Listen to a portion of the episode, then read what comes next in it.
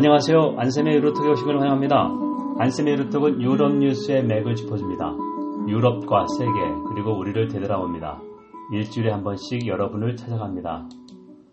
아, 4월 마지막 주입니다. 아, 전국에 좀 촉촉이 봄비가 좀 내리고 있습니다. 청취자 여러분 안녕하십니까? 반갑습니다. 어, 제가 이 자리를 빌어서 좀 큰, 어, 청취자 여러분들께 전 세계 청취자 여러분들께 감사의 말씀을 드립니다. 지난달 3월에 어, 월 다운로드별로 최고를 기록했습니다. 2,980회 정도입니다. 그래서 어, 국내 청취자뿐만 아니라 외국에 있는 청취자, 미국 그리고 유럽의 주요 나라, 특히 중동부 유럽이 올해 들어서 늘었습니다. 아, 청취자가 많이 늘면서 많이 청취해 주시고 또 질문도 올려주셨습니다. 감사하다고 생각하고요. 어, 궁금한 점이나 이런 주제를 좀 다뤄주면 좋겠다는 거죠. 어, 이렇게 널리 알려주시면 감사하겠습니다. 오늘은 71회입니다. 영국 사회가 재미없는 다큐의 나라에서 점차 예측이 좀 어려운 조금 과장하는 막장 드라마의 나라로 조금씩 변한다. 그래서 영국이 왜 이럴까 그런 주제를 했는데요. 구체적으로 윈드러시 스캔들과 브렉시트 관련을 한번 따져보겠습니다. 윈드러시 스캔들이 4월 중순, 그러니까 16일부터 시작되는 주에서 영국 최대의 뉴스였습니다. 이것이 무엇이고, 무엇이 문제고, 이게 아, 브렉시트에 어떤 의미가 있을까? 그 내용입니다. 먼저 유럽 소식입니다. 아, 영연방에 영국을 포함해서 영국의 식민지였던 나라, 어, 캐나다, 호주, 뉴질랜드, 쉬운 세 개 나라가 있습니다. 2년에 한 번씩 정상회담이 있는데요. 2018년 4월 16일부터 그 거의 일주 동안 런던에서 정상회담이 있었습니다. 그래서 차기 수장에 찰스 왕세자가 내정됐습니다. 지금까지 엘리자베스 2세였는데 엘리자베스 2세가 8순이 넘었습니다. 자, 그래서 찰스 왕세를 내정했다. 그리고 또 하나 의미는 어, 영국은 유럽연합에서 탈퇴한 후에 브렉시, 어, 브렉시트를 한 후에 영연방과의 관계를 개선하려고 한다. 개선이 아니라 강화한다. 지금도 잘 돌아가고 있는데 구체적으로 영연방과 영국의 무역 비중이 10%밖에 안 됩니다. 수출 배서 상당히 미비하죠. 유럽 연합의 수출 비중은 영국이 50%입니다. 자, 그것을 좀 더 늘리려고 한다.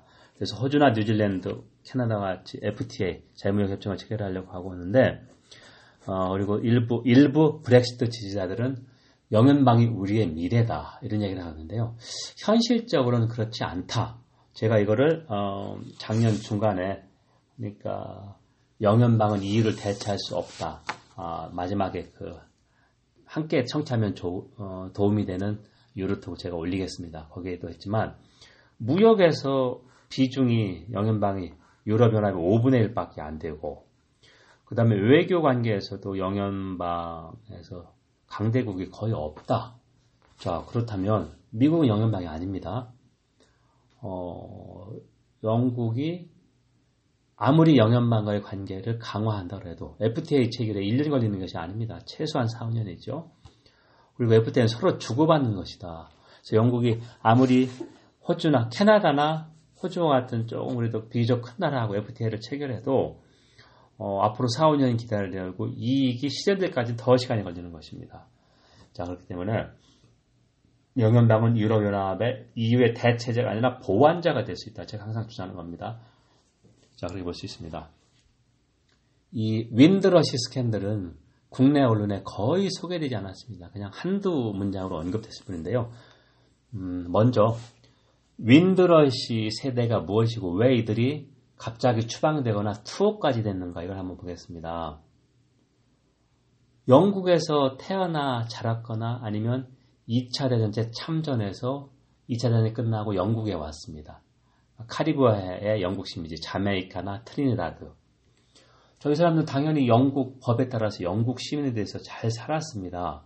자, 그런데 영국에서 갑자기 정책이 바뀌면서 이들한테 증명서를 요구했습니다. 당신이 시민권이면 증명서를 요구해라. 제가 영국에 살아보는 영국은 불문법, common law의 나라여서 웬만한 데서는 증명서를 요구하지 않습니다. 이게 우리하고 상당히 큰 차이인데요.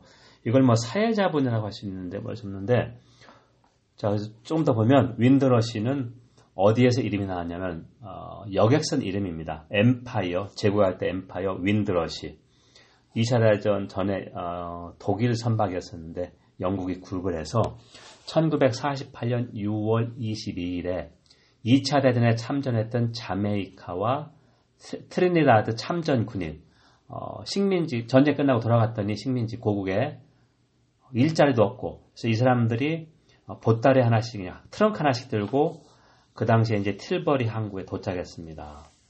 자 그래서 이제 영국이 어, 어, 모국의 품으로 돌아간다. 우리 그 대한뉴스식으로 영국 뉴스를 제가 봤거든요. 대부분 20대 청년들 와서 열심히 일해서 영국 시민에 대해서 세금도 내고 다 시민이 됐습니다. 그리고 영국은 2차 대전 후에 값싼 노동력이 필요했기 때문에 이런 사람들에게 시민권을 줬고요. 그리고 1971년 법에 따라서 영연방에서 출신의 그러니까 영국 식민지 과거 영국 거주하는 시민들은 다 자동적으로 시민권을 주었습니다. 자, 그러면 이 사람들은 증명할 필요가 없었던 거죠. 이 후손들도 마찬가지죠. 자, 그럼 두 번째로 어, 먼저 어, 정확한 통계가 없지만 한 5만여 명 정도가 윈드러시 세대다 이렇게 생각합니다. 뭐 후손까지 생각해서 그리고 두 번째로 왜 이렇게 갑자기 이 사람들이 투옥되거나 강제 투, 추방하게 생겼느냐? 지금 테레사 메이 총리가 최장수 내무장관을 역임했습니다. 2010년부터 2016년까지 2016년 7월 초에 총리가 됐죠. 그 전까지입니다. 그래서 이때 보수당은 어, 극우 포퓰리스트 정당인 어, 영국 독립당 UK 인디펜던스 파티입니다. UKIP 영국이 브뤼셀에 나가는 이후에 어, 종속되어 있다. 독립하자 이런 얘기하고 불법 이민 추방하자 반이민이었었죠. 그래서 이, 이 영국 독립당이 유럽의 선거나 아니면 총선에서 지지율이 많이 늘어나니까 어, 온건 중도 우파인 보수당도 이거를 정면 승부한 게 아니라 좀 실천할 수 없는 공약을 내세운 게 1년에 순이민자, 들어오고 나가는 이민수, 뺑의 순이민이죠. 10만 명으로 줄겠다 숫자를 못 박았습니다. 상당히 어리석죠. 최대한 줄이겠다고 하면 될 것을 못 박았습니다. 그래서 제가 2013년 런던에 가봤을 때 팜플렛을 한번 봤는데 어떻게 되냐면 Go home or face arrest라는 겁니다. 불법 이민자들 런던에 많으니까 대도시니까 집에 가거나 그러니까 고국으로 돌아가나 아니면 체포될 것이다 이런 얘기거든요. 상당히 살벌, 살벌하죠. 자 이렇게 갔고요.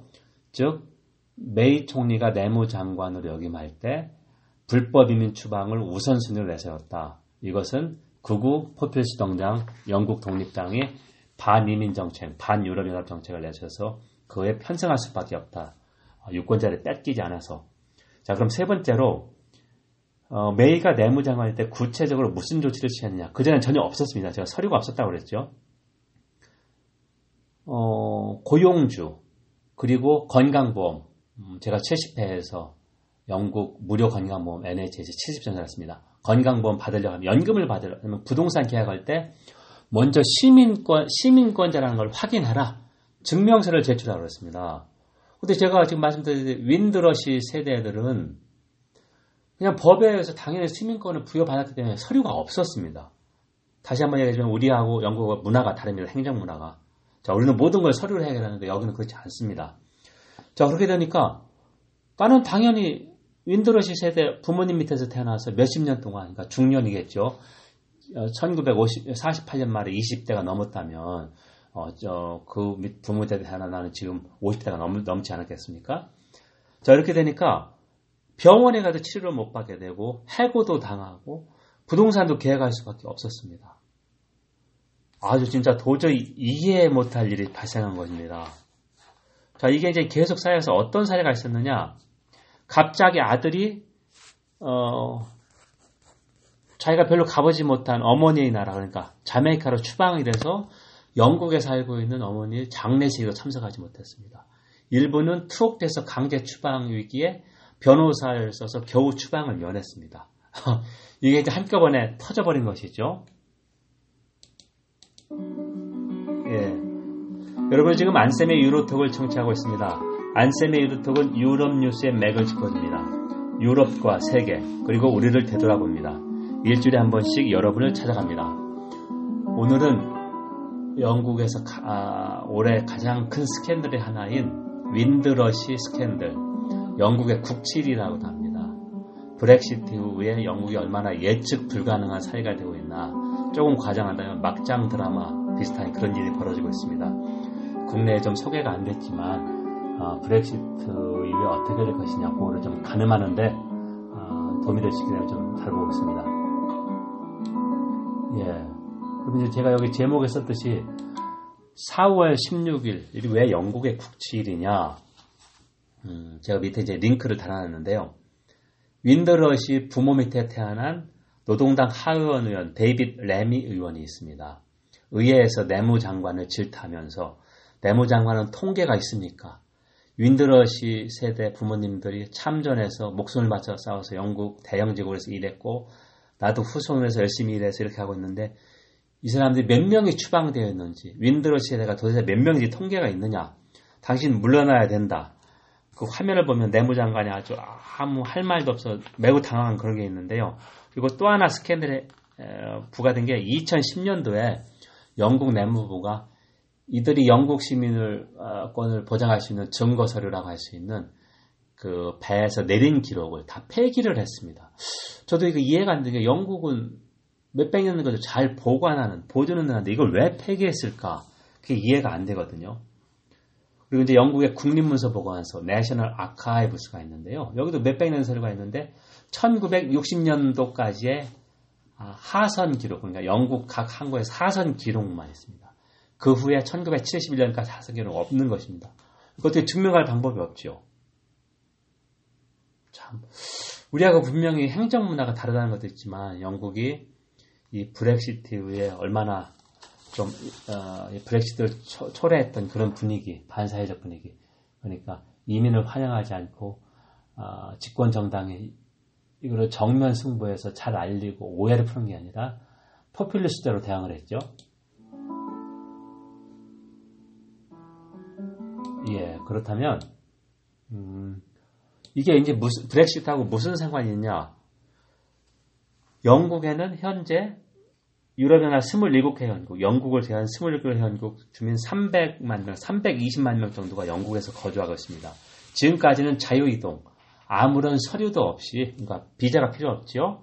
어, EU 시민 회원국에서 와서 폴란드 시민이 80만 명이 넘고 루마니아 또 50만 명이 넘습니다. 독일도 많고요. 영국에서 어, 거주하고 취업할 수 있습니다. 그리고 지방 의회, 유럽의회 선거에 선거권, 피선거권도 있습니다.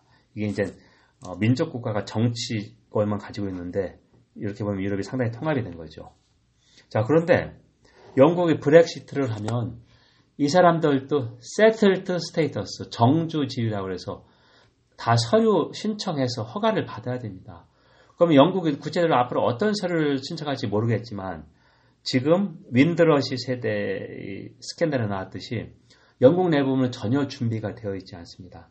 전혀 준비가 되어 있지 않다는 것은 320만 명을 2년 안에 처리하려면 하루에 6천 명씩을 처리해야 된다는데 영국에서 제가 살아봤지 우리나라보다 행정이 10배 느리기 때문에 자 2010년 경제이기 때문에 어, 인력 실인교 인력 충용, 충원도 줄였고 각 부처가 예산을 많이 줄였습니다. 근데 할 일은 더 많아진 거죠 브렉시트 때문에. 그래서 브렉시트 관련 예산을 증, 증액했다고 하지만 사람이 바로 뽑아서 일을 잘하실 때가 시간이 많이 걸린다. 자, 그래서 하루에 6천 명씩 건 아예 불가능하다. 자, 그러면 영국에 거주하고 있던 320만 명의 유럽연합, 어, 유럽연합 회원국 시민들, 회원국 시민들은 어, 윈드러시와 같이 비슷한 입장에 처할 가능성이 상당히 높다. 이거는 제가 과장이 아니라 앞으로 이제 과도기 2020년 12월 31일 과도기가 좀 더 연장될 수 있습니다. 끝나고 나서 아니면 그 이전에 어, 2016년 6월 23일 브렉시트 투표 후에 영국 시민권 신청하는 사람들이 많이 늘었는데 비슷한 이야기가 많이 나왔습니다. 계속 그냥 아무런 불편 없이 살았는데 시민권 신청하려고 보니까 2년 이상 외국에서 거주 하지 않았다는 거 증명서 내라. 뭐 그다음에 건강보험 내라. NHS가 있기 때문에 건강보험 할 필요 없는 거별 서류가 다 있다. 그래서 보통 복잡한 게 아니다. 그래서 어, 불평 그리고 너무 많은 시간이 걸리는 게 많이 나왔습니다. 제가 영국 언론을 보고 어, 그런 거 이제 분석해서 말씀드리는 거거든요. 자, 정리한다면 영국에 거주하고 있는 320만 명의 유럽연합 EU 회원국 시민들이 윈드러시 스캔들과 같은 비슷한 상황에 처할 가능성이 상당히 높다. 어, 이전에도 이미 어, 유사 사례가 나왔습니다. 이제 과도기 끝나고 과도기 동안 이런 처할 상황이 더 이제 높아지는 거죠. 자, 그럼 이제 결론으로 브렉시트가 앞으로 영국을 어떻게 변모실 것이냐. 경제가 많이 나왔고 외교에도 제가 많이 다루었는데 브렉시트는 분명히 어, 호리병에 가두었다고는 진위, 국수주의, 민족주의, 민족주의가 좀 지나치게 국수주의죠. 진위를 깨웠습니다. 이걸 다시 호르병에 넣기가 어렵다. 반세계 움직이다. 전 영국에서 거의 6년 정도 보면서 영국의 실용주의를 감탄했습니다. 제가 68회 영국에서 유럽통합 공박에 나왔는데요. 어, common law 불문법이라고 하는 게 그냥 case by case에서 상식적으로 통하면 이렇게 오케이 하는 거거든요. 그러니까 이 윈드러시 세대가 왜 서류가 없느냐? 서류를 일부러 안 준 게 아니라 그럴 필요가 없었다. 근데 2012년에 메이, 메이 총리가 당시 내무부 장관 때 별도로 법을 만들어서 증명의 의무를 부과한 것이죠. 자, 그래서 이제 영국에서 일하던 EU 교수들도 조금씩 떠나고 있습니다. 왜냐면 불투명하기 때문에. 제가 10년 넘게 영국에서 교수하면서 영국 시민이라고 생각했는데 분위기가 상당히 이제 이민을 환영하지 않고 그래서 윈드러시 스캔들 때 어, 진보이가 아직 가디언의 그 EU 회원국 출신인데 어, 노선브리아 대학교에서 역사 그래서 이민을 가르친 교수가 어, 제가 지금 하는 얘기를 똑같이 했습니다. 자, 영국이 이렇게 바뀌었다. 아무도 우리를 어, 허락 환영해주지 않는다. 누가 있겠느냐? 윈드러시 스캔들을 나는 두렵다. 자, 그런 이야기를 하고 있습니다. 그리고 이제 영국 공무원들도 어, 인력이 줄고 그 다음에 메이가 아, 내무장관 할 때 어, 국경수비대장을 해, 고를 했습니다. 고위 공무원 국경수비대장이니까 1급 공무원을 하죠. 우리나라식으로 따지면 왜 그러냐면 어, 여권을 체크하는데 세네 시간 줄을 서서 기다리니까 불만이 있으니까 어, 조금 이걸 스피드업 해라. 그러니까 조금 더 빠르게 해라 했더니 그런 지시를 내렸다고 해고를 했습니다. 그 당시 이제 어, 이 극우 정당의 순위 민수 왜 이렇게 늘어났냐 이것 때문에 했는데 그런 분위기에서 공무원들이 일할 재량권은 점점 줄어드는 것이죠. 여러분 지금까지 안세미 유로톡을 청취했습니다. 안세미 유로톡은 유럽 뉴스의 맥을 짚어줍니다. 유럽과 세계 그리고 우리를 들여다봅니다. 오늘은 2018년 4월 16일 한 주 영국에서 최대의 스캔들이었던 윈드러시 스캔들이 무엇이고 왜 문제가 됐고 영국의 현 주소가 무엇인가 그리고 브렉시트 후 영국 사회에 대해서 이것이 어떤 의미를 지닌가를 한번 제가 점검을 해봤습니다. 지금까지 청취해주는 국내 청취자 여러분께 감사드립니다. 4월 어, 한달 어, 마무리 잘 하시고 건승하길 빕니다. 감사합니다.